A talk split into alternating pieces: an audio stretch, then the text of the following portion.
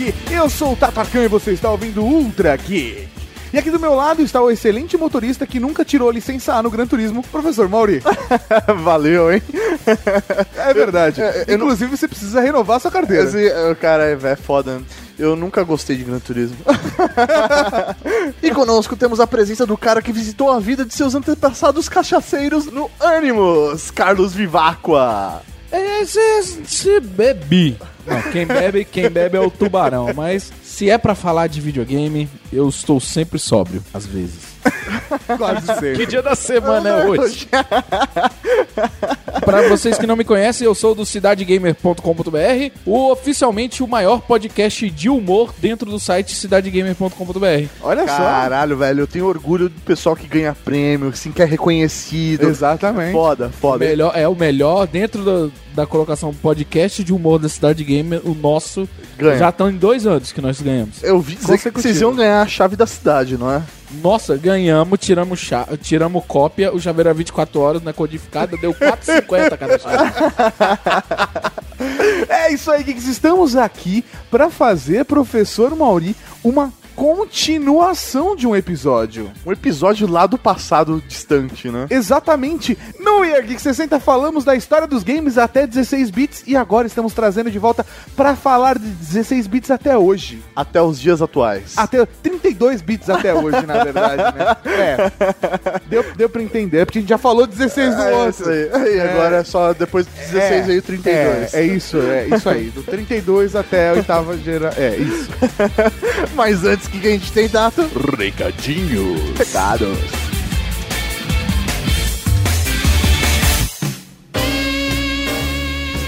Recadinhos do coração. Coração não, caralho. Tá bom, recadinhos. Recadinhos, mal! Estamos aqui para mais uma sessão de recadinhos do coração. do coração. Vamos começar lembrando você do Review Maroto, nossa atração em vídeo que sai toda quarta-feira. Toda quarta-feira um review novo pra você. Bonito, velho. Aquele Exatamente. viu? Cada semana um Sexy. gadget diferente, tá bom, Mori? Lindo. Toda semana um gadget diferente. O último, por exemplo, foi o iPad Mini. Já tivemos, meu, smartphones, tablets, notebook. notebooks, até Air Fryer da Philips Valita esteve lá. E a melhor maneira de acompanhar a Review Maroto é se inscrever no nosso canal youtube.com/barra WeirdGeeks. Mas essa não é a nossa única rede social, Tato. Não, professor Mauri, também temos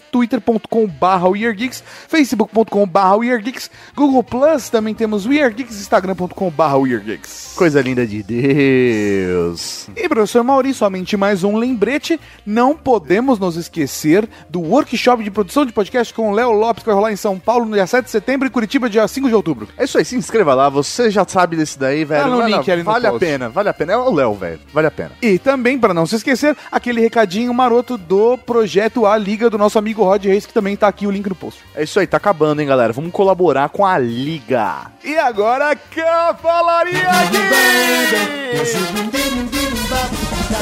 Já estamos no meio do mês de agosto, Tato.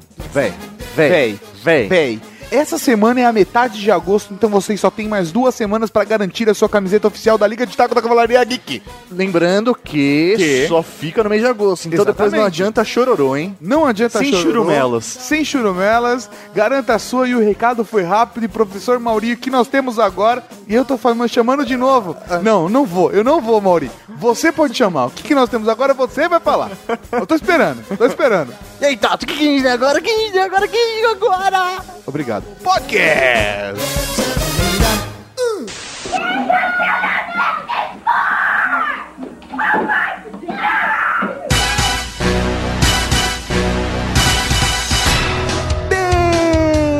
Beleza! Estamos aqui para falar de história dos games e vamos começar, professor Mauri, com a quinta geração. Fa- Quinta geração, cara, eu, eu acho da hora esse, esses ciclos de renovação dos games.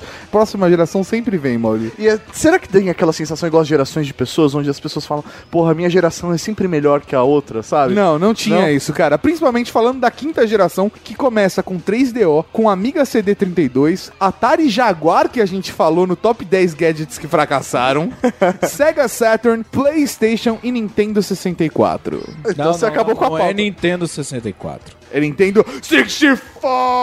Oh my god! Aquele moleque devia ser chamado pra dublar o Optimus Prime só na hora que grita Megatron, né? Exatamente. Megatron 64! Solo de bateria. Nossa, os drum solo é muito bom. Mas basicamente assim, cara, eu acho que os consoles que se destacaram dessa geração, com certeza, foi o PlayStation e o Nintendo 64, né?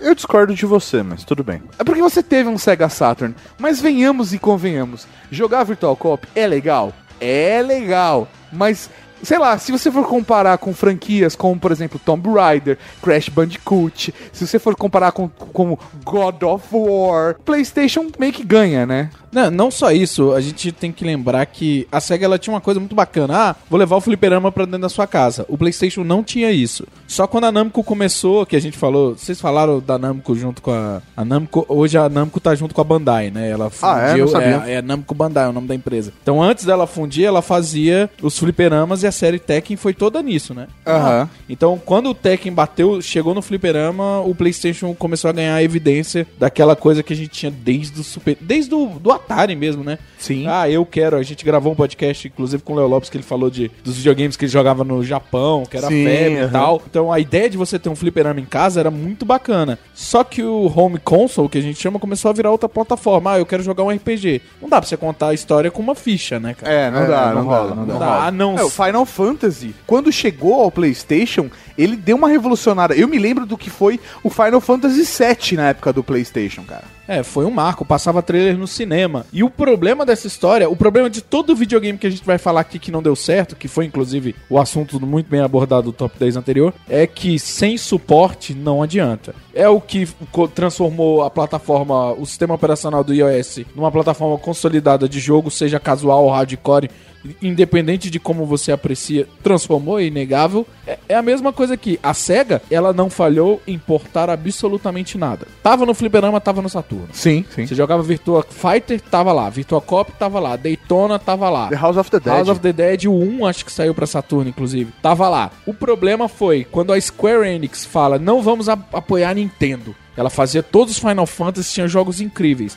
A Capcom virou e falou, a gente não vai apoiar a Nintendo. E a Capcom apoia o Saturno e o Playstation. Só que a base instalada é maior, Acabou virando PlayStation. é, acabou virando PlayStation. Lógico, a base instalada, a Capcom, ela não parou um minuto de apoiar o, o Sega Saturn. Não, não, não teve. Ela falou assim, não, vai, saiu o jogo, Ela saiu. fundou junto. É, ela foi junto. Isso que eu sou uma viúva da SEGA, mas eu tenho que admitir que o Saturno não era um puta console. Principalmente se você fosse ver os jogos que o PlayStation trazia. Eu, na geração anterior, na quarta geração, eu tava com Mega Drive. Na terceira geração, eu tava com Master System. Mas na quinta geração, não, não tinha como você lutar contra o PlayStation, cara. Ainda mais com pirataria. Ainda mais depois que eu joguei Final Fantasy VIII, que é um dos meus jogos favoritos ever, cara. Ó, você tem que lembrar a- que eu brinco muito, que eu falo muito. Todo console tem uma coisa merecida no coração. Hoje em dia a gente, falando mais de We Are Geeks e de gadgets, a gente se queixa quando um celular não tem uma função que é disponível pelo hardware, né? Então, tipo, a câmera dele não é boa. Por quê? Porque o celular anterior que eu tive a câmera é boa. Eu não quero saber que esse aqui tem 108 processadores. Aham. Então eu quero que ele tenha uma câmera tão boa quanto o outro que tinha dois processadores só. Então a gente, o apego normalmente é ao hardware. Os jogos, é, o que eu sempre falo para as pessoas é: ah, o Saturno foi melhor. Aí eu falo, quais foram os jogos que você gostou muito no Saturno? Pô, Virtua Cop, Dragon Force, X-Men vs Street Fighter, porque dava pra trocar de personagem, era igual do Fliperama. Aham. O pessoal fala. Quando você consegue lembrar muito bem e cabe nos dedos, lógico, isso não descarta a, qualidade da sua experiência. Mas a partir do momento que fala quais são os seus jogos favoritos de PlayStation e você tem que abrir um documento no Google pra digitar, Aham, é. Não, tá. Pra- e pra contar, você tem que fazer, você fala, ah, tá, beleza. Ah, mas a pirataria facilitou, etc. Cara, eu vivi minha vida inteira de iPhone comprando aplicativos e minha lista de jogos favoritos de iPhone passa de 30. Então, é só você pensar. Tem mais acesso até pagando? Ah, mas o jogo de iPhone é de um dólar. Tá, mesma coisa vale pro Xbox, mesma coisa vale pro Xbox 360, pro Play 2, jogos que, se- que alguns viveram de originais. É da experiência, cara. Exceto quando a gente tá falando do 3DO. Isso que eu ia perguntar, cara. O 3DO ele foi a primeiro, o primeiro console da geração aí com 32 bits, né? O primeiro console que chegou em casa com 32 bits. Por que, que você acha que ele não deu certo, Vivaco? Porque ele tinha um conceito diferente, né? Ele que... tinha um conceito, na verdade, ele tinha o. Ele era o Android dos videogames, né? Isso aí. Se licenciava o 3DO, e aí a 3DO Company, ah, muita gente achava que o 3DO era da Panasonic, né? Falar, ah, o Panasonic. Mas várias empresas tinham os direitos de usar, vamos dizer, o kit de desenvolvimento do que era o 3DO Company. A Panasonic, a Sanyo, que desapareceu do mercado. Aham. Eu lembro de videocassete da Sony. A Samsung, a LG, Creative Labs, Toshiba, AT&T, a Atari, a EA e a American Laser Games.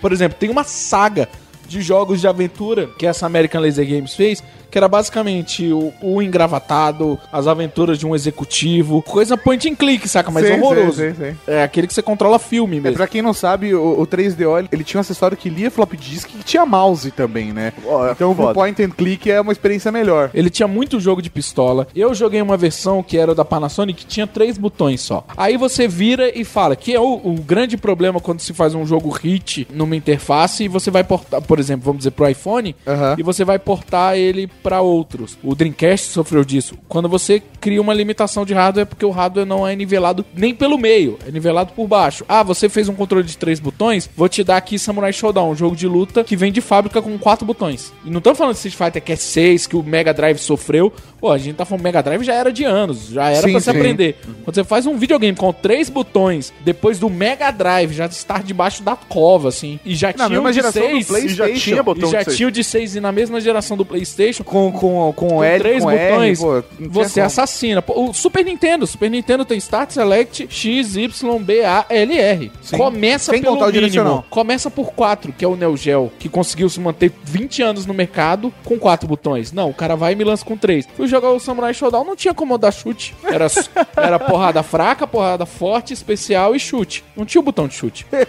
tinha Super assim. Street Fighter com três botões. Mas nesse, se você comprasse o 3DO que tinha seis botões, você conseguia jogar. Mas quem me dava essa opção? Por quê? Porque o da Panasonic não era compatível com o da Sony. O controle não entrava. Sim. Nossa, cara. Alguns entravam. A plataforma podia ser usada por vários desenvolvedores, mas se você, você podia fazer um controle proprietário seu, só com conector É. seu e acabou. A gente não tá falando daquela transição entre o Android que usava a mini USB e passou a usar o micro USB. A gente não tá falando dessa época. Hoje você ainda encontra coisa, o cabo micro USB e o mini USB na mesma loja por 6 reais. Sim, sim. Você não passa a necessidade, ah, quebrou meu cabo. Não, quebrou a ponta do seu controle, quebrou o negócio. Você tem que comprar o controle da sua versão do 3DO. Né, e é foda porque o cara que vai pro Paraguai, ele só vai uma vez por mês pra trazer pra você o controle. O foda é você, sei lá, quebrou quando ele voltou de viagem, sabe? Ou quando ele tá lá, porque na época não tinha, velho, como é que você ia falar com um cara que tá no Paraguai? E a gente não, Acabou, tinha, a- a gente não tinha o sistema de transporte que tinha hoje. Você não pode ter uma. O cara não tinha como trazer uma mala de controle 3DO.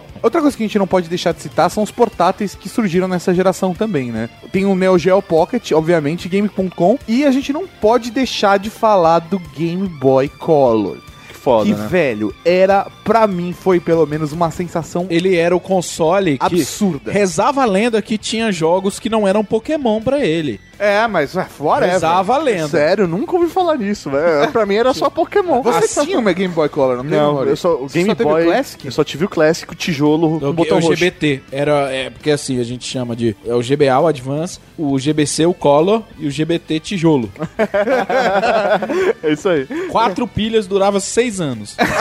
Era- você não sabe como, né, mano? É, cara, e eu, há, sei lá, uns 10 anos atrás, trabalhava numa empresa, eu tinha o meu salário e eu, eu considerei comprar um Game Boy pra poder jogar Pokémon no ônibus, indo pra faculdade, sabe? Porque eu fiz faculdade 10 anos. Então, você eu sabe- passei mas- três gerações indo pra faculdade, Mas sabe? você sabe que não ia ser assim, né? Porque o que acontece quando você tem um, um dispositivo capaz de rodar Pokémon com você, qualquer que seja, você não faz nada além de jogar Pokémon. Você não ia pra faculdade, você ia jogar Pokémon, Pokémon na, na faculdade. É isso que ia acontecer. Você Mas- não ia comer mulher, você ia ficar vendo as mulheres se pegar jogando Pokémon na faculdade. É, se você soubesse de qual, você ia no cassino e ficava apertando o botãozinho pra ganhar as coisas. Mas o detalhe mais bacana, se puder botar, tem uma curiosidade, no Museu de Guerra, acho que é do Golfo. É do-. Da Guerra do Golfo, tem um Game Boy que sobreviveu à explosão de bomba, rodando funcionalmente Tetris ainda. Nossa, É foda, cara. Agora, o PSP que eu comprei lacrado nos Estados Estados Unidos, veio com 4 Dead Pixels na tela. Explica isso, É, velho. Explica explica onde está seu Deus agora, né? cara? Onde está seu Deus agora? Vale lembrar que assim, estávamos eh, literalmente no pulo de geração. O Jaguar estava usando o cartucho, os portáteis estavam usando o cartucho, né? Sim, isso, é- sim. isso vale lembrar porque depois de um, de um tempo meio que mudou. Os, todos os consoles estavam dando o próximo passo e o próximo passo ainda era a mídia de CD. Menos o Dois. Nintendo 64. Menos dois. O Jaguar que deu o passo só pra Depois de tropeçar. dois anos. É, que deu o passo pra que tropeçar e Colocou a privadinha. É, e o Nintendo 64 que tentou dar o passo, que era o 64DD, que era um disco, mas não vingou. Nossa, cara, foi outro. Nossa, eu nunca ouvi falar nisso. É, era, É um era acessório, ó, que tudo- você colocava em cima, assim, você encaixava no console e ele rodava CD. É o seguinte, existe uma regra que eu criei só pra mim e que vale pra muita coisa. Toda vez que você tem que atualizar fisicamente um dispositivo, ele não está certo. O Nintendo 64 foi uma porrada. O Miyamoto virou e falou: Não quero loading de CD. A, a Sony brigou com a gente todo de mal. É verdade, né? Porque Rolou essa vale treta, né? lembrar que o PlayStation era pra ser um projeto com a Nintendo, da Sony com a Nintendo, mas furou. Furou. E, cara, a rivalidade criou o maior rival da Nintendo. Acho que até o Wii. Até o controle de movimento e a Sony virar e falar: É, a gente vai ter que fazer o controle de movimento. Tá? Aí o Miyamoto. Ah! Se eu dizer, eu sabia que vocês iam voltar.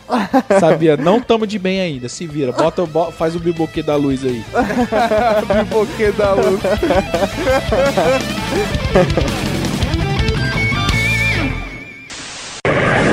Flashback FM, where every night's a dance party. This is Tony on Flashback FM. Liberty City's home for the best in disco, electro, and new wave. Próxima geração é a sexta geração que, velho, eu acho que começou a estabelecer novos rumos pra era do videogame. né? Porque até então, velho, eu acho que era tudo meio limitador, né? Essa nova geração, ela veio chutando bundas mesmo. grande parte do, do que acontece em todas as mídias, ainda mais quando a gente tem essa coisa da evolução da mídia de armazenamento, como cada um tira proveito da mídia que tem na época. Sim, sim. PlayStation, eu sempre vou falar bem disso. Eu acho que é o segundo melhor nome depois do Chocolate Bis. Sabe? Porque em, em inglês você tem play é jogar, Sim, to play é reproduzir, tocar, Aham. play music, play é brincar. sim, sim. Play é peça, encenar, viver um personagem. Play é tudo, né? PlayStation é uma estação de entretenimento, de jogar, de ser outro personagem, de tocar música. O PlayStation 1, ele tinha jogos infinitos e tocava CD. Sim. Pô, mas tocar CD, não sei o que. Você sabe o que é você, com 12 anos de idade, na década de 90, ter um dispositivo que te leva pra todos os mundos inimagináveis e toca CD? Não, É, isso é era foda. realmente foda isso. E o ponto é, a mídia disco, CD, já tava num outro passo, né? Então, o- essa geração já veio mais marota com isso. Com Dreamcast, PlayStation 2, GameCube e Xbox. E o mais engraçado é que a gente tem o Dreamcast, que é o último respiro da SEGA, e o Xbox, que é a entrada da Microsoft É o primeiro universo. respiro da Microsoft. E é o primeiro a gente tem o fim e o começo de uma geração. Exatamente, da na mesma geração. Como eu falei, da mídia. Ah, por que, que a mídia de armazenamento é importante? A pirataria, querendo ou não, populariza Muito. e doutrina. Hoje em dia, quem não compra pirata é porque aprendeu a selecionar o que tinha de bom no pirata anterior. É que ele viu que quantos jogos você comprava e quantos você realmente jogava. Mas assim, por que, que eu digo essa questão da mídia, da mídia ser valorizada, a pirataria? Pô, a pirataria popularizou o 360 no Brasil, O PlayStation 2, o PlayStation 2 e o 1. tá sendo vendido até hoje. Mas a gente tem dois que tiveram pirataria, mas ela, ela foi até relevante. Mas a mídia não era tão boa. Os dois únicos consoles da sexta geração com mídia proprietária ficaram em último lugar. É, é. O Dreamcast e o GameCube. O Dreamcast ficou em último, ficou com 11 milhões de consoles vendidos. Acho que 11, 19 milhões, alguma coisa assim. Muita gente gosta, é fã do Dreamcast, mas realmente, infelizmente, foi muito baixo. Você curtiu o controle do Dreamcast? O, o, o controle do Dreamcast ele era bom pros jogos do Dreamcast. Ele tinha um problema. E assim, é um problema muito grave. Ele foi lançado depois do PlayStation 1. O PlayStation 1 já tinha um controle com dois analógicos. Vale contar que hoje, digitalmente, você consegue assimilar a função para os digitais. Então, pra cima, considera um botão. Às vezes, você tá jogando um jogo de dois analógicos, os digitais ficam, ah, selecionar granada, é, Aham. trocar de arma, buzinar no veículo, que seja qualquer coisa, mudar a câmera, sei lá. Qualquer outra função pode ser posta. Então, você tem quatro botões a mais. Eu, o Dreamcast tinha Start, XBYA, o digital, um analógico LR. Ele já veio de fábrica com.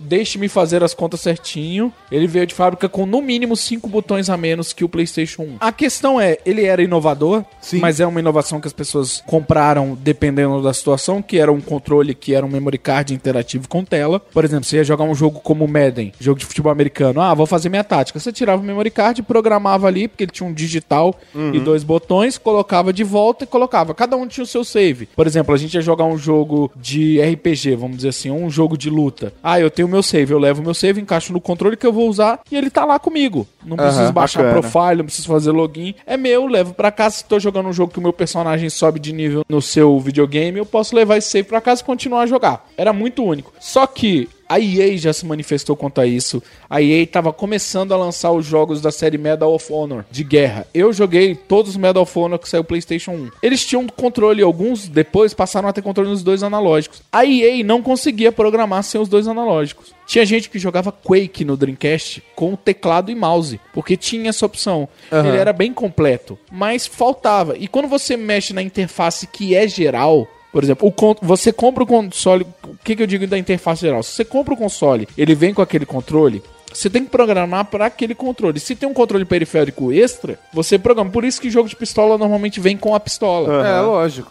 Então, por exemplo, eu não vou fazer um jogo, pegar um jogo que usa dois analógicos e diminuir a qualidade dele Pra, Pra se adequar ao console. console. Não faz sentido nenhum E isso. vou dar o exemplo contrário, por exemplo, tem um jogo muito bom chamado Spider-Man, do Homem-Aranha, que ele saiu pra Dreamcast e Nintendo 64. O 64 também só tinha um analógico, mas ele é geração anterior.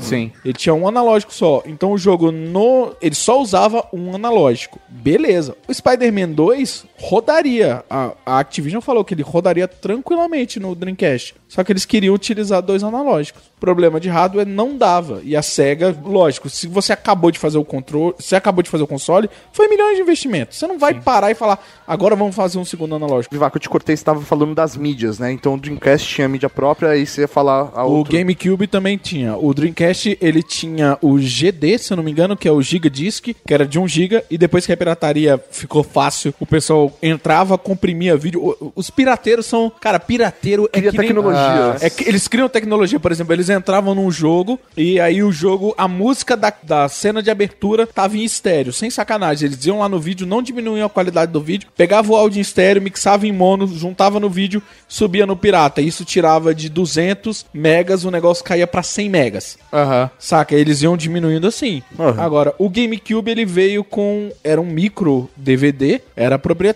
O GameCube fez um pouco mais de sucesso, ele ficou em terceiro lugar na geração. Ao final dela, o Xbox One passou. É, ele- Né? o, o GameCube vendeu 21 milhões e o Xbox 24 milhões. É, foi pouca coisa, mas é porque nesse caso o mercado americano estava em ascensão. Aham. Então, o pessoal, o Japão não sabia que o mercado americano ia definir as próximas gerações de console. Tanto que o PlayStation 2, que vendeu mais de 150 milhões, ele foi usado como padrão. Lógico, a Sony puxou o freio de mão e falou: o PlayStation 3 só sai quando for o top do top de perfeição. Enquanto a Microsoft virou e falou: corre com 360, vamos pegar a galera que comprou o Play 2 e vamos tentar trazer esses jogos. Ela foi em todo mundo que fazia jogo que vendia no Play 2 e falou: Tu vai fazer um jogo bonito pra mim, tu vai fazer um jogo bonito pra mim, pra mim, pra mim, pra mim, e vou garantir os clássicos do Xbox One que tem pouca gente, mas eles vão gostar. Cara, foi uma transição louca de geração. E, e vamos fazer uma análise de jogos que usavam acessórios diferentes, certo? No PlayStation 2 você tinha Guitar Hero com guitarra, certo? no Dreamcast você tinha o samba de amigo maracas com as maracas. Que não funcionavam direito. e no GameCube, você no- e no GameCube você tinha os bongos pra jogar Donkey Kong, que você batia palminhas e batia em um bongo e outro bongo. Compara, qual desses três você quer jogar? Você quer ser- Guitarras, maracas ou bongo? Você quer ser Rick Martin, Jô Soares ou o Slash? Escolha. Faça a sua escolha. Sobe o Guns N' Roses. Mas é, cara, o PlayStation 2, ele fez a mesma coisa que o PlayStation 1. Ele bateu com os dois pés na cara depois de pegar impulso jogado pelo Super-Homem. Porque é absurdo. O segundo lugar, que é o Xbox, vendeu 24 milhões. O segundo lugar, que é o Xbox One, ele vendeu, não confunda com o Xbox One, o Xbox One primeiro, o Sim, original. o Xbox, só O Xbox vendeu 24 milhões. O PlayStation 2 vendeu 150 milhões. Sim. Pô, é uma diferença absurda. É, é, isso é pra mostrar o que aconteceu realmente com o mercado, Sabe? Temos todos aqui pessoas da geração da década de 80. Eu vou explicar pra vocês como é que funciona, gente. Não tinha Netflix no celular. Não. Não Não, tinha. tinha. Netflix, ponto. Não tinha Netflix. A pornografia era difícil de ter acesso a ela. VHS. VHS. Aí chega uma coisa DVD. O DVD vendia em todo lugar. Até hoje, se você hoje fica espantado com a quantidade de DVD que vendia nas americanas, sempre foi assim. Desde o primeiro dia, a americana tinha 8 mil gôndolas de DVD. Sim, todas E não tinha conteúdo pra isso. E todas Tinha. estavam em promoção. Não tinha. Você tinha a opção de comprar o 13 terceiro Guerreiro, o Quinto Elemento e Máfia no Divã. Eram os três DVDs. Que E ainda de- estão lá hoje. Exatamente. E o show de Woodstock de 99. Era isso, cara. Era isso. Aí a Sony vai e coloca na sala ou no quarto de qualquer criança um videogame que é um DVD player. Sim, é um saco de você controlar no controle. Você tem a opção de ter um controle mesmo da, do DVD, mas é, é um saco você usar o controle do PlayStation. Mas mesmo assim, você tinha liberdade de ter um DVD player aonde você quiser. E não era qualquer DVD player, era um DVD player com qualidade Sony. Exatamente. Ele já vinha de fábrica com a saída ótica. Então quem tinha um home theater ligava e jogava e via filmes em 5.1. Quem prezava por qualidade de imagem e som Tava fechado. tava feito. Sabe? Ah, mas e a pirataria? Isso são percalços. Mas lá fora, onde se vivia de originais e o videogame era visto também como uma plataforma de DVD, porque aqui era região 4, o PlayStation 2 não rodava, precisava de uma gambiarra. Aham. Lá fora não. Lá fora era nativo. Tudo. Então você pensa, cara, se coloca no lugar de uma criança japonesa ou americana, tudo que você gosta ou gostava hoje, todas as séries que você gosta, saindo em DVD. Você não precisa passar perto de um GTA, saca? Aí tem isso. Quem ganhou a geração? Tem GTA. Tem, cara, GTA. tem Três, tem três GTA. Tem God of War, continuou. Dois Cara, God of War, cara, Gran três Turismo GTA continuou. e dois Meu Querido Pony. Mas quais foram os consoles portáteis dessa geração? Cara, nós tivemos basicamente três considerados consoles portáteis, porque pra mim só dois desses contam de verdade. O Neo Geo Pocket Color, pra mim, não chegou no Brasil, então. é, Eles colori... arrumaram o que não precisava arrumar porque não tava funcionando. Exatamente. Exatamente. É, é você tem um produto que ninguém compra, falar, vamos tentar fazer colorido pra ver se a galera compra. Não, o cara não colocou quando comprou. Vocês estão conseguindo me ouvir? Eu tô falando de lado. Vocês estão me ouvindo aí? do meu portátil. Desculpa, gente. Tava falando do meu N-Gage. É, que a gente falou no top 10 também. é, Engage. o N-Gage. Ah, cara, eu sempre quis ter um N-Engage. Por mais que ele fosse escroto, zoado, velho, ele era foda. Ah, mas eu não sei, cara. Aí você compara esses dois com Game Boy Advance. Compara. É, aí o Game Boy Advance ganhou, a Nintendo conseguiu remodelar a indústria. Ela literalmente remodelou a indústria. Ela definiu um kit de programação muito fácil de se utilizar, com base desde o Super Nintendo, só que ele era mais potente, era portátil, não exigia muita coisa. Então você podia fazer um jogo 2D e você não precisava falar. Hoje em dia, se faz um jogo 2D, você tem que ter uma equipe de animadores pra fazer as cutscenes. Não. Sim. Jogo fácil, um estilo. Um, cara, tem jogos excelentes que contavam com quatro ilustradores, três programadores e um pixel artist. Jogos minúsculos, excelentes, jogos muito viciantes. Estabeleceu o que estava por vir e fechou, fez muita amizade com a plataforma, fez as pazes. Vai lembrar, foi ali que ela fez as pazes com a Square. A Square começou a trazer títulos pro Game Boy Advance de volta, trouxe vários Final Fantasy versão portátil pra lá e tava pavimentando o que seria um dos maiores colossos da história dos videogames, que a gente vai falar já já. Mas Game Boy Advance a cor- Game Boy Advance é a coisa mais linda do mundo. Pelo que eu me lembro, tivemos quatro modelos. O básico que funcionava a pilha. Ainda estávamos no intermédio. É aquele que tinha um design parecido com o N-Engage mesmo? De É, lá? é. Eu, eu, que- eu, eu gostava desse roxinho. O roxinho era da hora. É, ele o de fábrica, ele era roxinho pra combinar com a cor roxa do GameCube, porque eles tinham uma ligação por cabo, então você poderia ter tudo da mesma cor. Legal. Então, normalmente, eles eram lançados na mesma cor do console. Eles teve o Game Boy SP, que era no formato, no formato Clam, que eles chamam, né? Que é aquele osso, tipo, Aham. do, pra quem não sabe, o Motorola... É, o StarTAC. O StarTAC, aquele que abre, tipo um formato de concha mesmo. É, o SP, eles tiraram a entrada de fone de ouvido num portátil, sabe lá Deus por quê, precisava de um adaptador. é, a gente, aí começou a onda que o pessoal falava Nintendo dá um passo pra frente, dois pra trás. Com a tecnologia de brilho, ela lançou o GBA SP Brighter, que era com a tecnologia de iluminação de tela do GBA. E ela lançou uma coisa que a única maneira de escrever é botando um link de uma imagem que se chama GBA Micro, que era o Game Boy Micro. Ele é do tamanho de um chaveiro praticamente. E ele Absurdo, É absurdo. absurdo. É a coisa mais fofa do mundo dos videogames e o design dele é lindo. Como ele é micro, todo pequeno, é, é mais ou menos como um- uma tela menor com a resolução maior. É como se fosse o Retina Display. Aham, você um aumenta a densidade da- dos a densidade pixels. dos pixels. Então, jogar nele é maravilhoso. Só que você tem que ter mãos que caibam nele. Outro detalhe, os botões. É um detalhe de design mínimo, que eu sou apaixonado por esse videogame. O botão A e B são escritos com letra minúscula. Todos os outros são escritos com letra maiúscula. Ah, porque o micro. É um Ah, micro. Cara, é um detalhe minúsculo, um videogame minúsculo. E eu já vi gente lá nos Estados Unidos comprando em Walmart, coisa encalhada. Por 15 dólares me dá uma vontade de ir pra lá. Nossa, cara. É um item de chaveiro. Tipo, ah, o que, que você tem aqui? Pokémon. Tô indo pra faculdade, vou levar um Pokémon.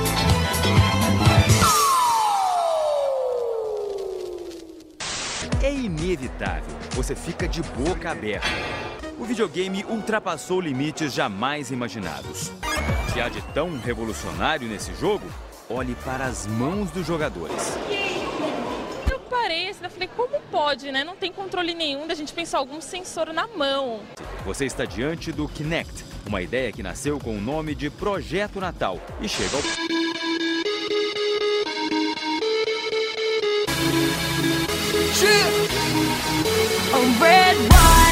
Chegamos à sétima geração. Cara, mas eu tenho que falar uma coisa. Do fundo do meu coração, eu sou um cara traumatizado porque eu nunca tive um console portátil de verdade. Lógico que você tem um console portátil, Não. velho. Você traz todo dia ele pro Ele é- é- agora a Não, pergunta não, não. é: Ele é seu, você só pede pra eu carregar, Mauri, o, não é? o consolo portátil, ele é dobrável ou retrátil? Porque depois de um tempo a dobra deve enfraquecer.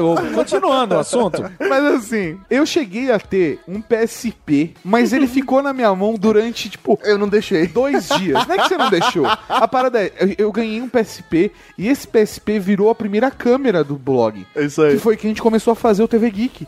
Eu ganhei o PSP de presente, a gente avaliou o preço dele e trocamos por uma câmera que filmava em Sabe a HD. primeira vez que o Tutu apareceu no mundo das Foi com aquela câmera? Foi com aquela, aquela câmera. câmera. Então, assim, eu nunca cheguei a de fato jogar um PSP, saca? E, e- e, assim, essa foi nessa geração que me deu a insanidade de ter, de fato, um portátil. Ela veio com DS, DS Lite, DSi, DSi XL, PSP e PS Go, que eu não, não, não, não gosto do PSP Go.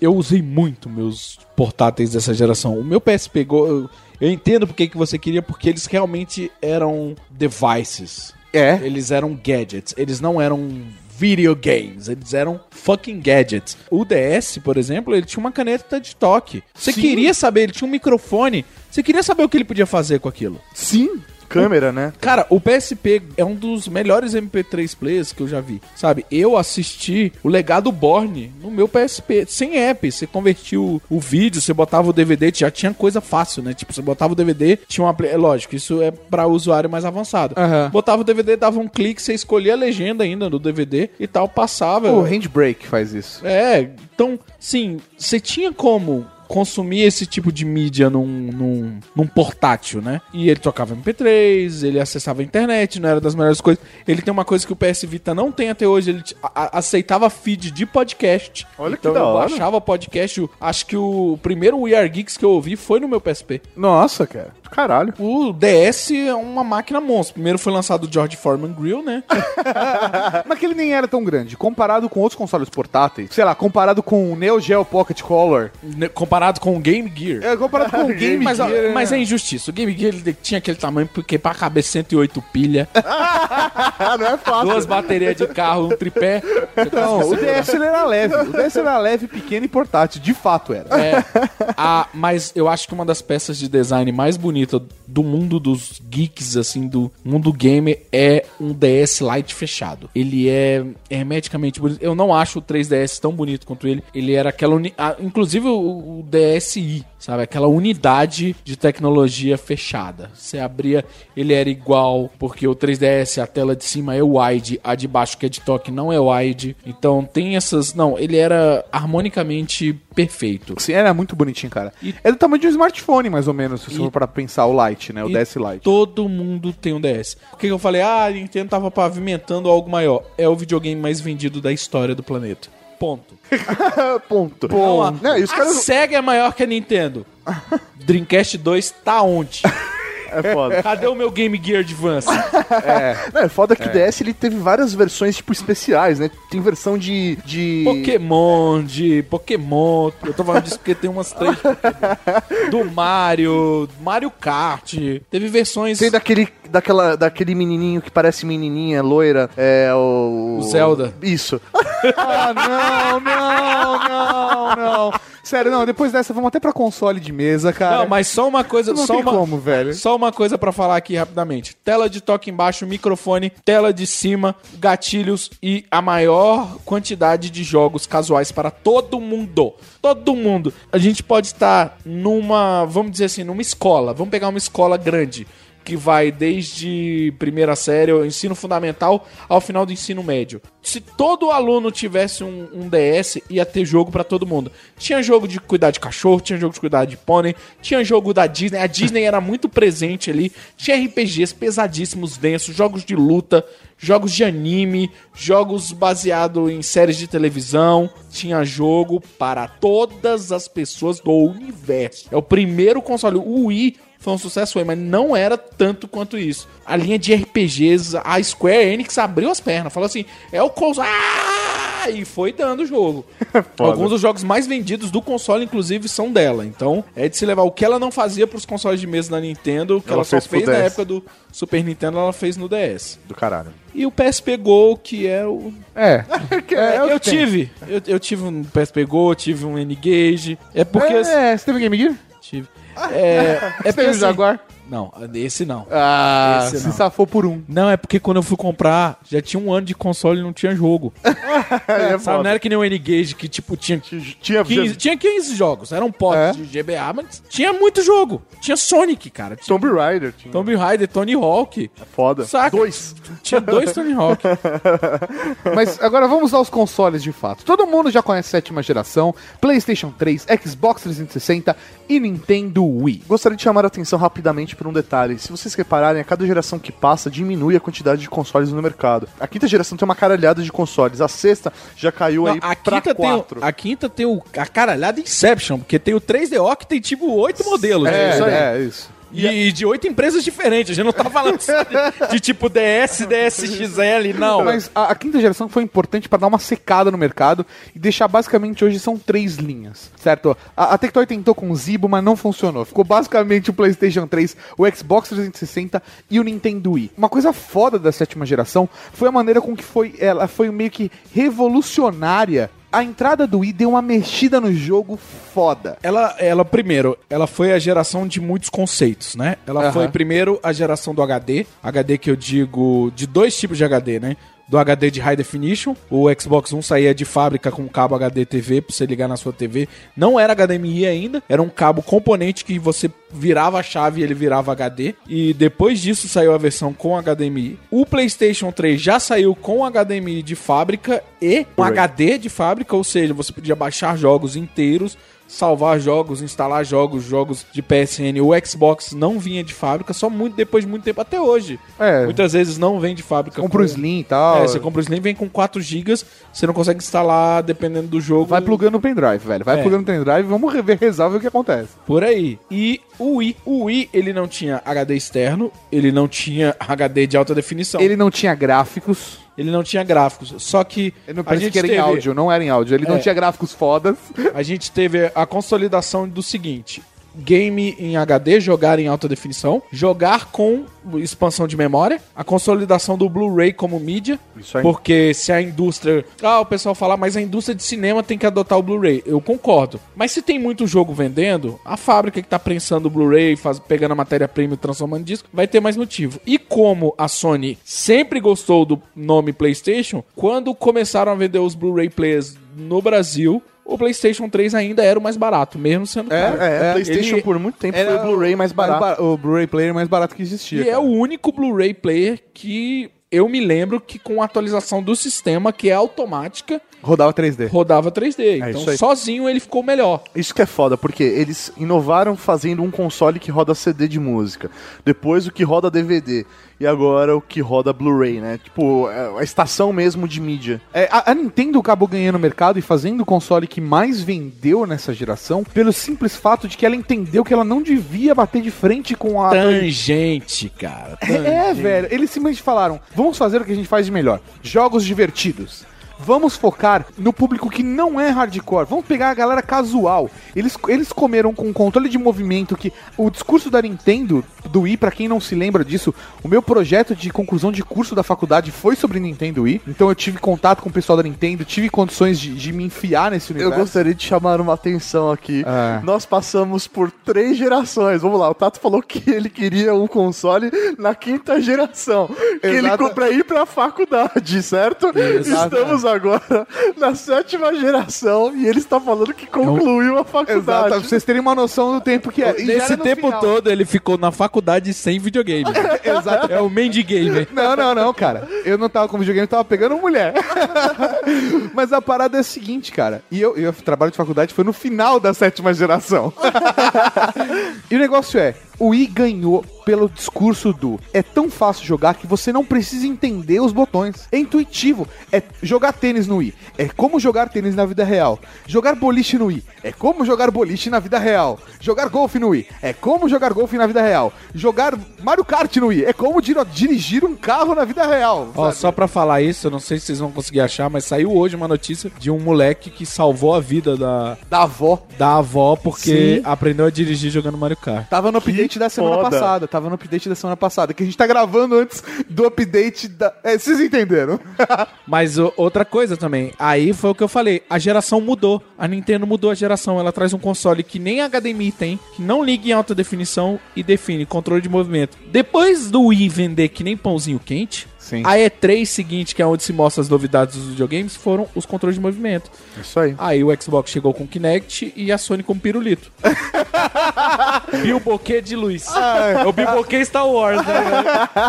E, e assim, a Sony até conseguiu vender o, o, Move de uma certa Não, e maneira. ele funciona bacana. muito bem, mas as pessoas não estavam interessadas. Agora, o Kinect foi foda. O projeto Natal deixou a galera boca aberta com a coisa do será que esse negócio funciona mesmo? Você não E precisa não de funciona. É...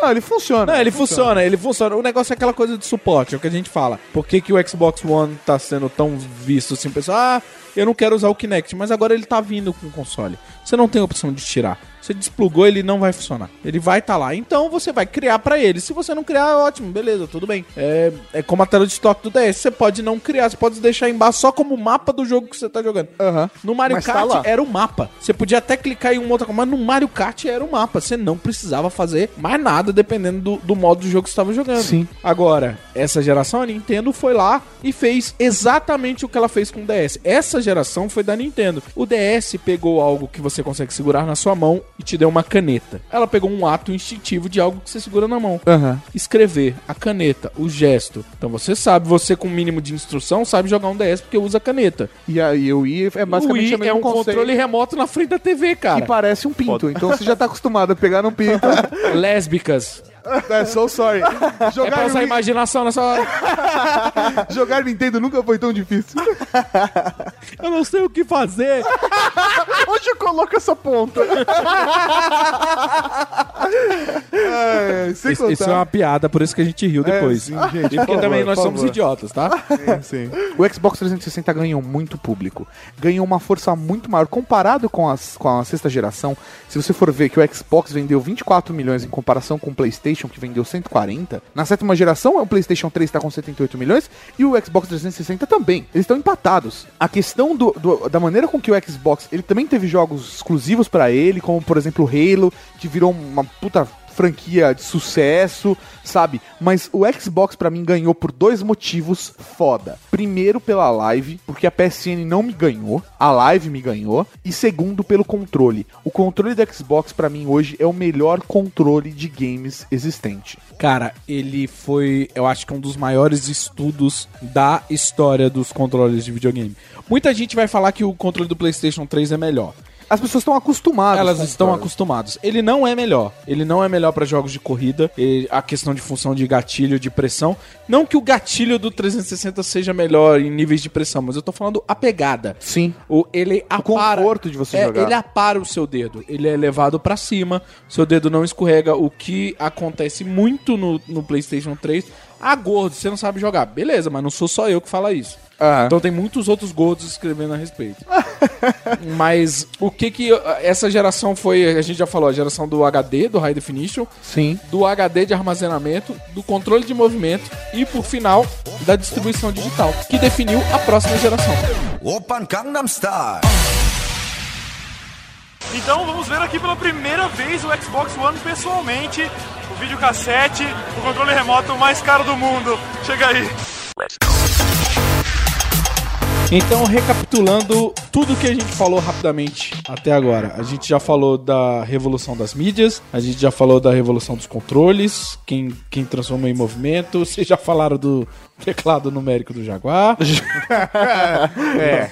Então a É. gente tá saindo de uma geração que definiu que o controle de movimento é importante, que a câmera num dispositivo é necessário, os jogos e a distribuição dos mesmos não podem ficar presos somente à mídia física e você tem que dar atenção ao seu público, seja ele casual ou hardcore. Mas então, nessa oitava geração, nós temos até então misteriosos, que por sinal acho que a gente pode voltar pra falar aqui quando eles já estiverem estabelecidos. Sim, E- sim. A gente é tá mu- falando agora do que tá acontecendo neste exato momento. Menos o Wii U, que não está acontecendo.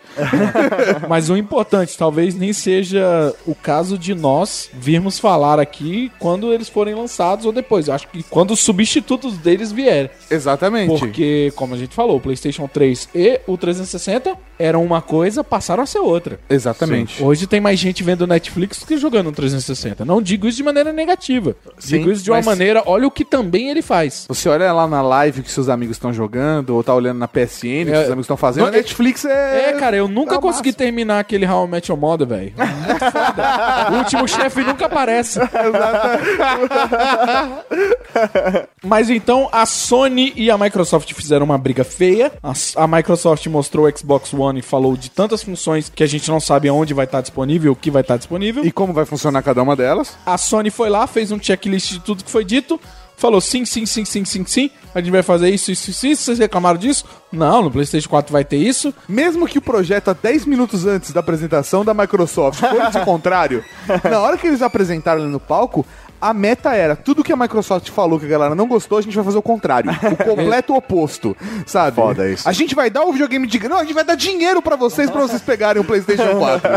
É, vale lembrar, a Sony, inclusive, isso é até uma piada pra se falar, mas não é piada porque é verdade, é triste. A Sony, na véspera do lançamento, virou e abaixou 100 dólares. Ia ser o mesmo preço do Xbox One. Viram o preço do Xbox, viu que a galera reagiu mal ao preço, E baixaram. Vaiaram, né, e baixaram. A Microsoft foi arrogante, a Sony dessa vez foi lá e cortou o preço. Beleza, problema ou não. Essa próxima geração em, em HD, mas com gráficos muito potentes. O, a Microsoft prometendo processamento e armazenamento em nuvem, seja para dados, lista de amigos, conteúdo, conteúdo adicional de jogos. Tudo tá bem capeado. É, tudo, tudo, tudo. O pessoal falou, ah, processamento de nuvens. Tem uma demonstração técnica que eles falaram que mostra uma galáxia e cada zoom que eles vão dando mostra mais detalhe no planeta. Desativando o processamento por nuvem, você continua tendo a mesma, você continua tendo a experiência que querem passar, que é a aproximando de um planeta, só que tem muito menos detalhe, as nuvens têm densidade menor, Sim. é, o movimento da água meio que diminui e tal. Aham. Essas coisas. A Sony tirou a produção do console PlayStation 4 do Japão e trouxe para o Ocidente inteiro. Aham. Então, o diretor de arquitetura trabalhou na Atari. O cara é um monstro de arquitetura de sistemas. Ele tá trabalhando e, tipo, tem japonês, brasileiro, americano, europeu. Tipo, tem O gente. mundo todo. O mundo não é mais um produto japonês que cai na mão do americano e fala se vira pra programar. Por que, que eu digo isso? Porque a gente tem jogos como Mass Effect, Dragon Age, que definiram muito do RPG ocidental que a gente tem hoje em dia e que tiveram que se rebolar pra fazer alguma coisa funcionar direito no PlayStation 3. Aham. Não que isso seja um problema. Eles aprenderam, todo, todo conhecimento é válido. Se vai ajudar você a crescer na plataforma. Mas, Mas são mercados diferentes, o mercado ocidental do mercado oriental, né? Então isso de fato faz diferença, né? E aí nós temos um console com mídia proprietária, com inovação demais e que tá estagnado em vendas. Pela primeira vez a Nintendo, depois de muito. Pela primeira vez, depois de muito tempo, me contradizendo na minha frase, ela enfrenta um problema. Ela criou algo tão incrível, mas tão incrível que ninguém consegue fazer nada pra ele. De interessante. Só eles fazem. Só eles. Até o que era impressionante, como o Rayman Legends, que é um jogo do Rayman de plataforma, com coisas musicais, virou multiplataforma e disseram que a versão do Vita vai ter todas as funções de toque que estariam presentes exclusivamente no Wii U. Até o portátil ganhou o que o Wii U tem. Caralho, né, mano? É, é, é foda, porque assim, o Wii U, quando lançou, eu falei, nossa, que legal. Mas eles não estão apostando muito no online. Que sistema é esse de usuários que você vai interagir com seus amigos? Por que eu vou comprar um Wii U se eu posso jogar com os meus amigos na live, no Steam, na PSN? Eu vou ter que criar esse tipo de usuário, ter meu mi. Sabe assim, a lógica da Nintendo não tá mais batendo com o que o mercado tá fa- fazendo, sabe? Com o que os jogadores hoje usam, estão acostumados. Eu não consegui entender ainda qual é da O, Nintendo. o- o cara. problema é que ela criou um DS gigante, Aham. duas telas, né? Vamos pensar assim. Com uma demanda hardcore, querendo ou não, dá pra fazer muita coisa hardcore. Você pensa num jogo como Batman, você pode, como é no próprio Wii U, você pode colocar todos os gadgets que você acessa na No- no tela de seu baixo. Tabzinho lá embaixo. Você pode tranquilamente fazer isso, só que tem um problema, cara. A demanda hardcore tá em outro nível. Ela subiu com o barateamento das peças de PC. Com o barateamento de processamento no PC, foi possível fazer todo esse investimento do Xbox One e do PlayStation 4.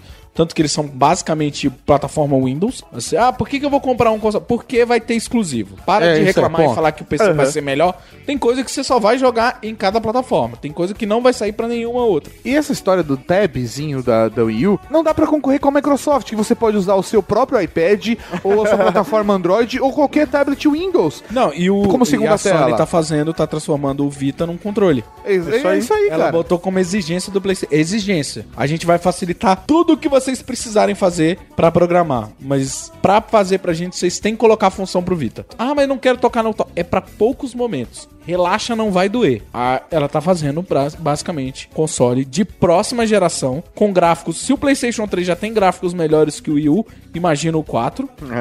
A, Cara- a Nintendo só tem uma coisa que a Sony não tem e que a Microsoft não tem: Mario, Zelda, Metroid, Donkey Kong. Só isso, cara.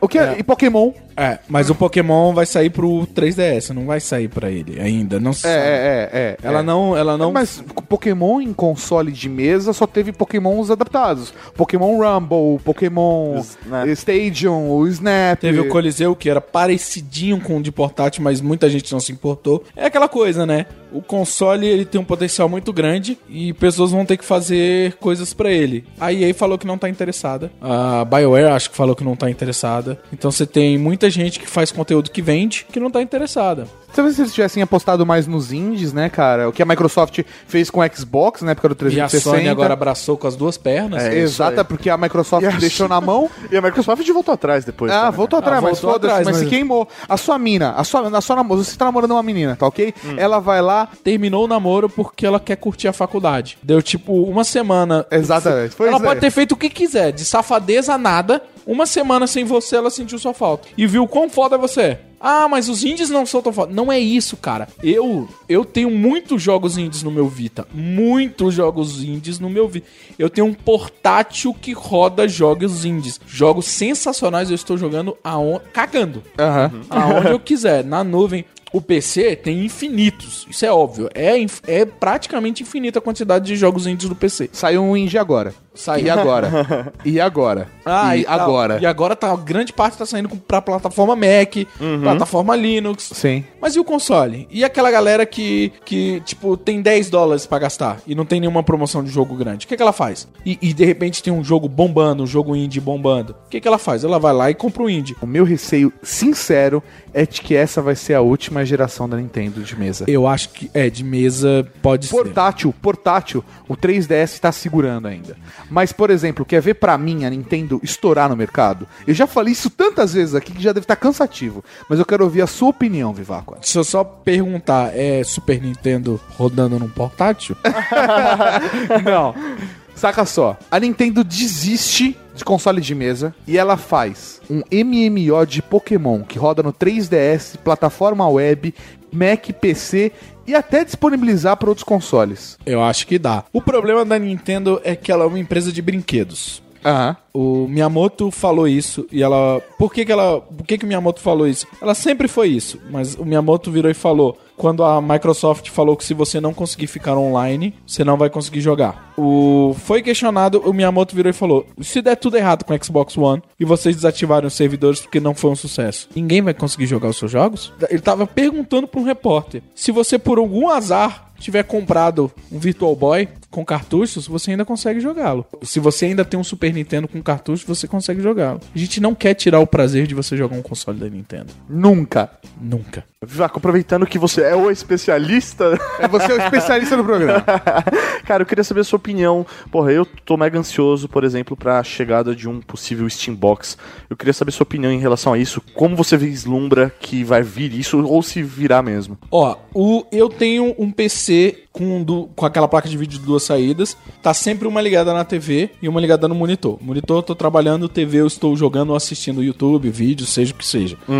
Com, com o controle do Xbox plugado, ela, o meu PC vira, entre aspas, uma Steam Box. Aham. Eu não sei se vocês sabem como funciona. Você, Tem o Big Play, né? É, o Big Play. Você segura Aham. o botão do meio, ele entra numa interface pra controle.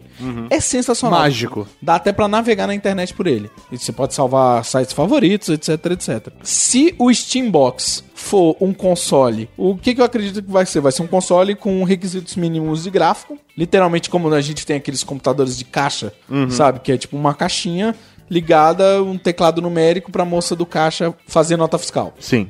vai ser aquilo, vai ser um PC com capacidade gráfica perto de limitada e que eu acredito vai ser basicamente inicialmente a baixo custo um PC para jogar jogos indies que funcionam com controle, Tá, um Oia. um OIA, basicamente, só que não restrito à plataforma Android, é liberado para a plataforma PC do Steam. Que aí tem tudo, né? que aí tem tudo, seja os jogos antigos, lógico, alguém vai ter que fazer uma curadoria de quais os jogos que rodam nessa plataforma, fazer um certificado, como tem o do Big Picture, tem o certificado de jogos que rodam com controle, Sim. jogos que rodam no Mac, jogos que rodam no Linux, vai ter a mesmíssima coisa para os jogos do Steambox. Eu não sei quem vai acertar primeiro, mas alguém vai ter que acertar, porque eu acredito que é muito viável e eu imagino coisas simples, do tipo você comprar e ele tá em cartela. Aham. Tipo aquele que nem nos Estados Unidos tem o celular disposable phone, Aham. que é o celular descartável. Sim. Que ele fica numa cartela. Basicamente é uma cartela, ele já vem carregado. Você compra, já tá com o chip imposto, terminou, você joga no lixo que tem alguém que recolhe aquilo. E tal. Vai ser isso. Vai vender uma cartela, tem que ser simples. Cabo de força, é, o HDMI você se vira pra comprar. O controle já é seu. O controle já é seu, você compra na mesma loja. Talvez tenha recomendações. Eu, eu recomendo realmente o do, o do Xbox.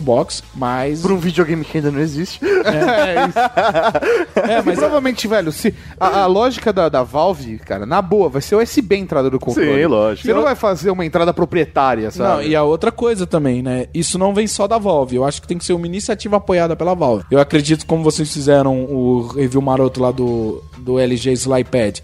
É uma coisa que eu posso deixar em cima da mesa na minha frente, plugar um controle e ele virar um Steambox. Sim. Ele não tá ligado numa TV, ele é a TV, porque a tela já tá na minha frente. Aham. E ele não tem um poderio gráfico muito avançado pra que eu O jogue Team um Fortress já, já dá uma travada. É, o Team, o Team Fortress talvez já deu uma travada, mas os jogos indies que eu quero jogar. Castle tô- Crushers nele rodou suave. é, então, é exatamente isso, sabe? Você pluga, o Castle Crashers rodou, coisa linda. Saca? Ah, quero jogar um Don't Starve. Ah, vou lá clicando e por ali vai. Beleza. Coisa. Mas aí é aquela coisa, tem que ser uma interface 100% amigável pra ele e preparada e ter essa separação. Chegou ao nível de processamento e memória, rodou tal jogo, então ele já considera Steambox. Na verdade tem que ser pelo meio, né? Porque tem que rodar os baixos muito Sim, otimizados, aham. os do meio bem e este jogo não vai rodar bem na sua máquina. Steambox, fique de olho. É, se você tiver com muita, muita dúvida, invista num notebook básico que você ainda consegue blogar, gravar podcast, dar uma editada num programa gratuito e jogar uma coisinha ou outra.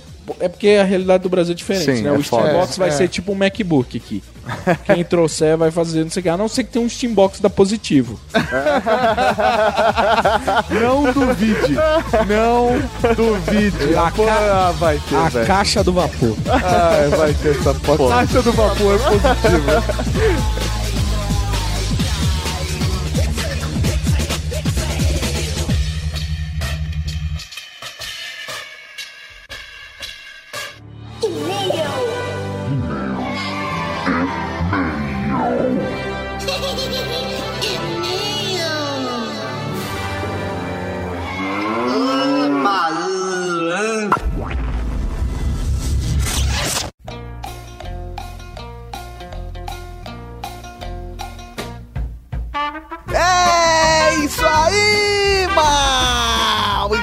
para mais uma leitura de e-mails e comentários do Ultra Geek. Mas antes de começarmos, gostaria de mandar um recado pra toda a Cavalaria Geek. Cavalaria Geek, por favor, preste atenção. Gostaria de agradecer, velho, pelo grande volume de downloads que tivemos. Fale no plural, gostaríamos de agradecer, não é gostaria. Gostaríamos, Mauri. Eu também gostaria de agradecer. Ah, você também? eu não sabia. Olha que filha da puta. É, porque eu que fiz a pauta. Eu queria agradecer mesmo. Eu não sei, você também quer? Eu coloco aqui. Eu quero, Então vamos lá. mano. Nós gostaríamos de agradecer a Filha toda a Cavalaria Geek pelo volume de downloads que tivemos no último podcast. Cara, a Ultra Geek tá crescendo demais. Isso é graças a vocês, Cavalaria Geek. Muito obrigado mesmo pelo apoio, pelo carinho, pelas milhares de mensagens de afeto que recebemos todas as semanas. Que beleza. Gostaríamos também de agradecer a Cavalaria Geek que ajudou a complementar essa lista do top 10. Exatamente, professor Mauri. Acrescentaram, mas a nossa lista tá. Ah, tá, não, tá, hora, tá firmeza. da hora. É que, velho, sempre vai faltar alguma Cê- coisa. Não, mas aí é o décimo primeiro item. É isso o aí. décimo segundo item. Nesse caso, não tem como discordar daquela lista. Ou você acha que tem? Não, não tem, porque a gente que fez. Exatamente. e gostaríamos também de explicar pra Cavalaria Geek o porquê nós não colocamos imagens no post. é verdade, as pessoas falam, mas por que vocês não colocaram imagens Ah, no post? senti falta de Por quê? Porque se a gente colocasse as imagens no post, a gente ia estragar toda a graça de que é descobrir qual é a lista do top 10. Você abre o post, vê qual é a lista e, e não, tem, não faz sentido escutar o podcast. Não faz sentido a gente colocar a lista em imagens antes, galera. Então, assim, se você quer imagens, baixe, por exemplo, o iCast. Falando de WeCast, Mauri, a gente tem que agradecer muito ao Roger Takada que colocou todas as imagens de todos os gadgets no último top 10, inclusive colocando o número com um referenciazinho em japonês no meio. Que da Sério, hora, cara, top. Sério. Então, se você quer ver com imagens, ouvir o podcast com imagens, ouça no iCast se você tem um iOS. Agora, se você tem um Android, outro dispositivo e gostaria de ouvir também com esse tipo de função, encha o saco com arroba WeCast App no Twitter, que você vai encher o saco deles para eles fazerem versão Android. Faça junto com a gente. Mostre seu desejo de ter um WeCast Android. Show, show. E também não podemos deixar de falar de todos os ouvintes que mandaram, velho, o link mostrando da reportagem que o cara que criou o Segway Morreu num num acidente de Segway, velho. Então, todos vocês estão contemplados agora nesse agradecimento. Ah, foi foda, foi foda. Então vamos aos e-mails, professor Mauri, para que não fique muito gigante. Primeiro e-mail é dele, Nicolas Valentin. E ele mandou, 11 primeiro item, meu calendário. Raul. não entendi. Um Raul pro Nicolas Valentin, o encurtador da Cavalaria Geek. Isso é o calendário bizarro. Próximo e-mail é da Rampini, aquela tchuca linda. Oh. 22 luas azuis, publicitária, ainda sem cargo na cavalaria. Ainda. Aimba. Ela mandou, cara, um e-mail basicamente num, presa num lapso temporal onde ela fez uma mini maratona do Ultra Geek. Só pra vocês terem uma ideia, ela fez uma maratona do tipo Guia do Mochileiro das Galáxias, do Sherlock, Sobrevivência, Frankenstein, Brincadeiras Offline, Batman Retorno e os 10 gadgets que fracassaram. E aí condensou tudo num e-mail com uma lápis, tem- que foi estranho, Foi estranho. mas que a gente amou. E aqui o final do e-mail dela, que acho que vale a pena compartilhar com todos vocês. Brincadeiras à parte, fica aqui meu desejo de sucesso e o selo Rampini, que é a prova de todos os casts acima de citados. Graças a vocês, fui assistir Doctor Who, depois de ouvir o cast, e pretendo fazer o mesmo com Sherlock, que parei no primeiro. Porém, Um Estudo em Vermelho é meu livro favorito da vida, do universo e tudo mais. da hora. o guia, que apenas viu o filme, e ler Frankenstein. Cara, você precisa ler o guia, sério, Foda. é obrigatório. Sei que já faz algum tempo, mas preciso comentar. Todo o discurso cru da mudança do nome do cast, que vem logo no começo do Guia do Mochileiro das Galáxias, foi muito gostoso de ouvir. As pessoas ainda estão falando desse assunto. Sim, né? sim. Engraçado, porque pra mim parece que já foi tanto tempo, É, cara. faz bastante tempo, cara. Ainda estou pensando se aquilo em cima da minha bochecha era uma lágrima de verdade. Oh, sua linda. É muito bom saber que, mesmo de um jeito relapso, atrasado e bem pequenininho, fiz parte de uma parte de história de tudo isso, da Cavalaria Geek e da Podesfera. Podo vai me lembrar pés. Por... Ah, tá, tá, Beleza. deu pra entender.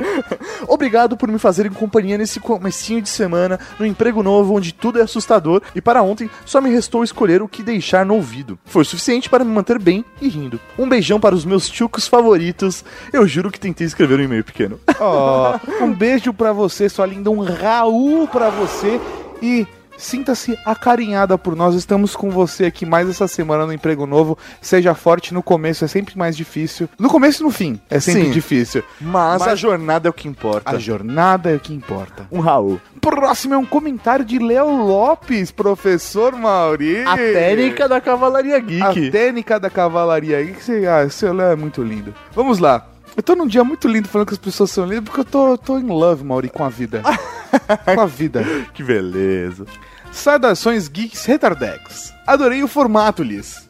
Embora essa parada de top 10 seja pra lá de clichê, vocês, como sempre, conseguiram dar uma cara totalmente nova pro conceito e criaram um pequeno monstro. Gostei do lance das vinhetinhas e também das trilhas relevantes ao assunto, tipo Trololô Remix e Dumb Ways to Die. Claro que isso é coisa que só quem ouve com ouvido de editor percebe e valoriza, mas vocês sabem o que eu quis dizer. Agora, vou cobrar pelo menos um programa assim a cada dois meses ou menos. Do caralho. Já estamos garantindo o próximo. É isso aí. Outra coisa, vocês mostraram também que apenas os dois, Tato e Maurício, se bastam, sem querer desmerecer nenhum convidado. Até porque eu apareço sempre aqui. É verdade. Mas é muito foda ver essa harmonia e ritmo que vocês têm, como já acontece nos updates, mas com a pegada do podcast. Anfã, parabéns e toca o barco. Tamo junto. Valeu um Raul pro Léo, mano. Raul aquele pro. Léo, querido, muito obrigado. É muito bacana ter o seu apoio também. E eu fiquei muito feliz porque a cavalaria em peso gostou do top 10. Ah, né? velho, é foda. 99% da cavalaria curtiu pra caralho. o É, acho que a 10. galera se empolgou também porque, meu, baixaram muito, velho. É, cara. O volume foi realmente, tipo, acima do, do, do normal. Foi foda. Animal, animal. Próximo e-mail de André Soares Nascimento, 33 anos, São Paulo, casado, pai gamer, nerd, Raul. Raul, é isso aí. Raul! Olá, alto escalão da Cavalaria Geek. Olá. Pera aí, velho. Me- Meio estranho esse, esse e-mail dele. Ele não tá comentando o top 10. Não, o que Não. ele veio fazer aqui? Ele vai ser batizado!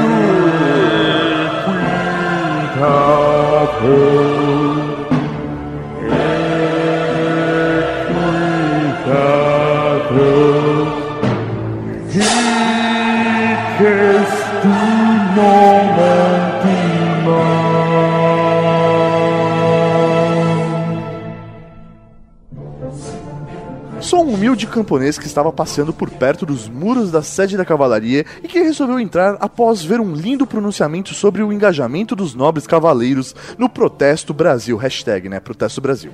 E devo isso ao querido e admirado Marco Gomes. Ah, Entrei de mansinho pelo portão principal e vi uma propaganda num telão. Air Fryer da Philips Valita, um produto excelente para a sobrevivência dos nobres cavaleiros. Você quer saber mais? É muito bom. Eu quis saber mais. Eu quis saber mais. Agora acompanho semanalmente os discursos de toda a cavalaria em meu pequeno aparelho receptor de chamadas telefônicas. Muito bom. Após escutar o mais recente encontro de vocês, não resisti mentalmente e gritei Raul. E tive que vir aqui pela primeira vez e me alistar a enviar o primeiro e-mail. Contarei minha história e vocês poderão decidir se sou digno de ter um cargo ou de apenas ter um grito de Raul, dito por vocês. Mas que humilde, né? Rapaz humilde esse, Maurício. Ele vem chegar aqui de Ele chega aqui, mocinho, fica pedindo assim, Raul numa boa. Nasci praticamente não apto para a maioria dos exercícios, pois não possui os dois pés, mas a tecnologia, ah, esses gadgets marotos, Sempre os gadgets marotos. me permitiu ter um par de pés protéticos, o que me proporciona toda a mobilidade necessária, mas me provia de muitas emoções da infância, como brincar na rua de taco, ou bet, bets, vá, vocês É, entenderam. é, assim. Betsy é meu favorito. e de muitas outras coisas. E acabei me tornando um nerd voltado para os meus livros e pequenas descobertas que fazia na biblioteca de meus pais. Cresci com Júlio Verne, Agatha Christie, Stephen King e entre eles a coleção Vagalume também, é claro. Cara, você cresceu bem melhor que eu, que cresci com o Mauri, velho. Você cresceu com Júlio Verne, Agatha Christie, Stephen King e coleção Vagalume. Eu que cresci com o Mauri. Grande merda, olha onde eu tô hoje. E quadrinhos, vários quadrinhos. Mas como cresci no interior de São Paulo, bebedouro, eu não tinha com quem dividir o meu lado nerd. E só consegui me encontrar um pouco quando fui para a faculdade de computação em São Carlos. E de idas e vindas da vida, foi ali que comecei a conhecer que no mundo tinha mais pessoas que pensavam e gostavam da mesma coisa que eu.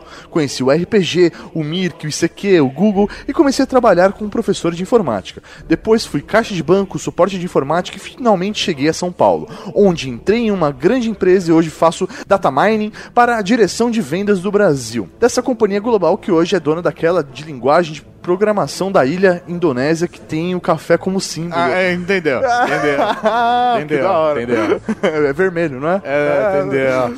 Meus pontos mais fortes são os conhecimentos que vivo transmitindo a todos os meus colegas, num papel muito parecido com o da Bárbara Gordon ou Chloe O'Brien. Com essa missiva espero conquistar um lugar ao sol, mas caso fique no escuro lutaremos nas sombras. Raul, Raul. Olha que foda, Mauri.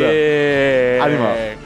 E professor Mauri, nós, avaliando todo o histórico, avaliando o potencial protético. Por tudo isso, professor Mauri, ele vai ganhar um cargo, um cargo que pra mim é nostálgico, um cargo que representa não só o conhecimento, a cultura, como a inteligência e também a característica cibernética. André Soares Nascimento, ajoelhe-se. Ajoelhe-se. A partir de hoje você será conhecido por todos como O inspetor bugiganga da cavalaria geek.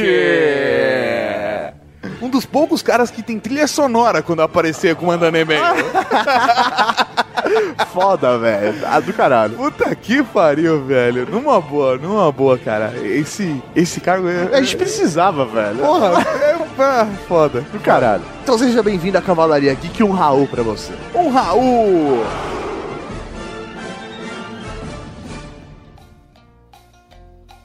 E próximo e-mail é dela, da linda, da Glaucia C. Rosa, 25 anos, educadora física de Blumenau, Santa Catarina. Olá, enfermeiros! Olá, enfermeira! Olá. Minhas considerações sobre esse Ultra Geek. Dois pontos. Primeiro, adorei o formato e a ideia. Podem repetir mais vezes. Pretendemos. Segundo, gostei muito das vinhetas. Cara, quem grava isso? É, nesse caso fui eu dessa vez. Mas sempre é, é produção interna. É produção interna.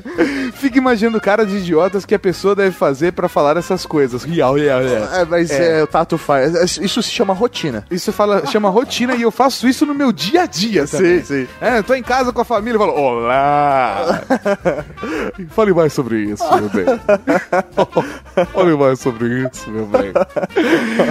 Terceiro, a recapitulação do top 10 para os ouvintes do Radiofobia realmente foi útil, me ajudou bastante. Bom, essa foi a ideia. Quarto, coisas em tópico ficam realmente mais organizadas. Como ela fez. Como ela fez esse e-mail? Tá muito organizado. Quinto, concordo com alguns comentários que pediram foto ou lista no post. Ouço vocês no ônibus e muitas vezes não tem como pesquisar na hora a foto ou mais informações sobre o assunto. É verdade, mas a gente já explicou o porquê do motivo. Porque se a gente colocar o todo- todos os itens, a gente abafa a, a surpresa de você O ouvir no fator, o podcast. fator surpresa de É. você baixar e não saber o que vai acontecer. Todo mundo imagina que já tá esperando o Virtual Boy, mas em que posição ele está? É. Sabe? Esse tipo de coisa. Tem muita gente que falou que ficou surpresa com o Pippin. É, Tá que não lista, conhecia. Nem sabia que existia. Então, assim, é por isso que as fotos não estão lá para não estragar a surpresa da parada. É isso aí. E professor Mauri, sabe o que eu tô ouvindo agora? O quê?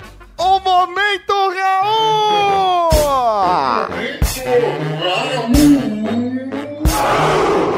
Tem o Raul Cortez, Raul Seixas, Raul Gazola, Raul Gil, Raul Júlia. Cara, tem Raul pra caralho aqui. Um Raul para Érida Rúbia, de 14 anos, Nossa. velho. Que mandou um e-mail apenas para dizer que reconhece o nosso trabalho e para agradecer pelos podcasts. Um beijo, sua linda. E um Raul pra você. Um Raul também pra Nerd Master, que mandou praticamente um top 10 videogames feios por e-mail pra nós. Quem sabe a gente pode roubar isso e fazer o Quem sabe, né? um dia, daqui a alguns anos. Um Raul para Gabriel Rabelo, o serial killer da Cavalaria Geek, que teve um Zune e convenceu o pai e o cunhado a comprar também. Um Raul pra Laércio Souza da Silva, que comparou o professor Mauri com o Gremlin da Mecha Branca. É verdade! Caralho, é verdade! Nossa, você foi muito sagaz, Laércio. Um Raul para Nelson Gaspar Gomes. É, Laércio Souza da Silva, tá. Preciso guardar esse nome. Um Raul para Nelson Gaspar Gomes, que inventou a segunda melhor brincadeira do mundo. A segunda melhor brincadeira do A primeira é taco. Taco é esporte, Mauri. Ah, é o esporte, então pode ser a brincadeira, mas legal não. porque Pode o ser, é o verdade. esporte. Então ele Taco- inventou a melhor brincadeira do mundo. Ok. Um Raul pra Charles Freitas Martins, que queria ser o primeiro a ouvir essa obra-prima. Um Raul para João Paulo Rank, que teve um Engage e jogava horas de Tony Hawk 2. Um Raul pra Guilherme Sansoni, que completou a lista com links da Atari, meu Deus. Um Raul para Alexandre Salles, que riu demais pesquisando as imagens dos produtos. Nossa senhora. Se você quer rir, senhor Alexandre Salles, procure Side Talking no Google Images que você vai ver as pessoas imitando como se falava com Engage. Nossa. E um Raul pra Rômulo, que escreve Chimpanzee Riding on a Segway, cantarolando Chimpanzee Riding on a Segway. Um Raul para Hiro, o Spy da Cavalaria Geek, que tentou defender o Game Gear só porque ele teve dois. Ele é duas vezes idiota. Um Raul pra André S. Nascimento, que fez um post no Google Plus com as imagens e link do Wikipedia pra cada um dos produtos do Top 10. Que beleza. Animal. Um Raul para Douglas Ribas, que achava o Rocker e um legal. É, é. Um Raul pra Herrier, que agradece aos deuses por ter pouco dinheiro pra gastar com gadgets que fracassaram. Um, Ra- um Raul para Roger Coy, que deu sugestão de outros top 10. Olha, muito obrigado. Um Raul pra David Balocan, que teve um Motorola 398, que era um Motorocker igual ao E1, só que sem o iTunes. Tentou instalar o firmware do E1 e bricou o aparelho. Se fudeu. Um Raul para Rafael de Souza Mota, que andou de cego e na orla de Miami, mas que infelizmente não registrou em fotos o efeito histórico. Meu Deus. Um Raul pra Léo Bruschi, o mensageiro espacial da Cavalaria Geek, que curtiu o formato e queria complementar a lista, mas não lembrou na hora de escrever. Um Raul para Rogério Calzavara, que com o programa se lembrou do Nokia N97. Nossa! Um Raul pra Adriano Sintate, ou Sintate, que precisa mandar a pronúncia do nome certo. que colocou na lista acessórios do Mega Drive, meu Deus. Um Raul para Roger Takada, que quer o dinheiro gasto nos gadgets de volta. Um Raul pra Caco de Paula, que é ele comprar um gadget no lançamento que o gadget vai ser um fracasso. na hora. Um Raul para Fernando H. Rosa, que tem um E1 até hoje. meu Deus! Eu tô falando muito meu Deus hoje. Então, meu cutulo! Meu eu! Meu eu, o ateu, né? Meu eu. É, é. Um Raul pra Leandro Calegari, que deixou um comentário gigante escrito em meguchês. Leandro Calegari, a gente precisa ter uma conversa. Um Raul para o Rogério Galinani, que lembrou do TV Turner, um acessório para TV no Game Gear. Meu Deus, é verdade. Meu cutulo é verdade. um Raul pra Caio German, que filosofou bonito. Um Raul para Pablo QT, que lembrou do Sega Activator, o incrível octógono para jogar sem usar o controle. Vixe. Um Raul pra Rogério Silva Oliveira, que acha o side talking do N-Gage o fator hipster do aparelho. Hipster? Não. Sério, Rogério, não. O Raul para Márcio Neves Machado, que viu em Roma um indiano vendendo pacotes de City Tour montado em um Segway. É uma lojinha móvel. City Tour riding on Segway, City Tour riding on Segway, City Tour riding on Segway. Pá, pá, pá, pá, pá. Um Raul pra João Ricardo, que lembrou do HP Touchpad lançado em 2011. 13 terceiro item da lista. E um Raul para Code Nakano, que concluiu que o Game Gear era um console de banheiro. Boa! Ele, ele seria um ótimo console de banheiro. Perfeito. É isso aí, então, Cavalaria Geek. Um Raul pra todos vocês. Todos vocês que ouvem, mas não mandam mensagens, e-mails, comentários. Sintam-se contemplados com esse Raul decoração também. E até semana que vem com mais um Ultra Geek Animal para vocês. Alô, galera! Raul! Tchau! Tchau!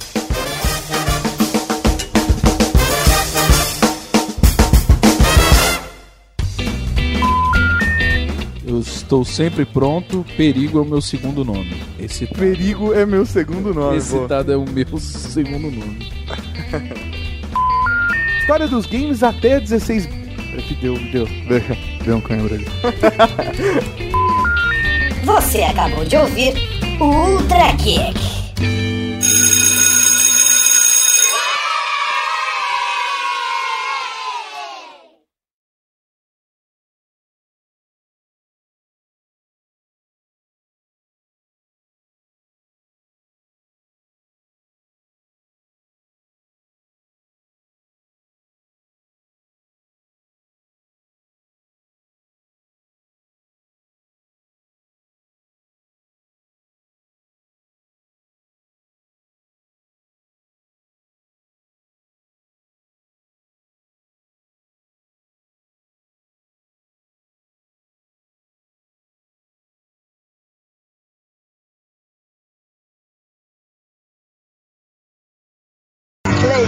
PlayStation,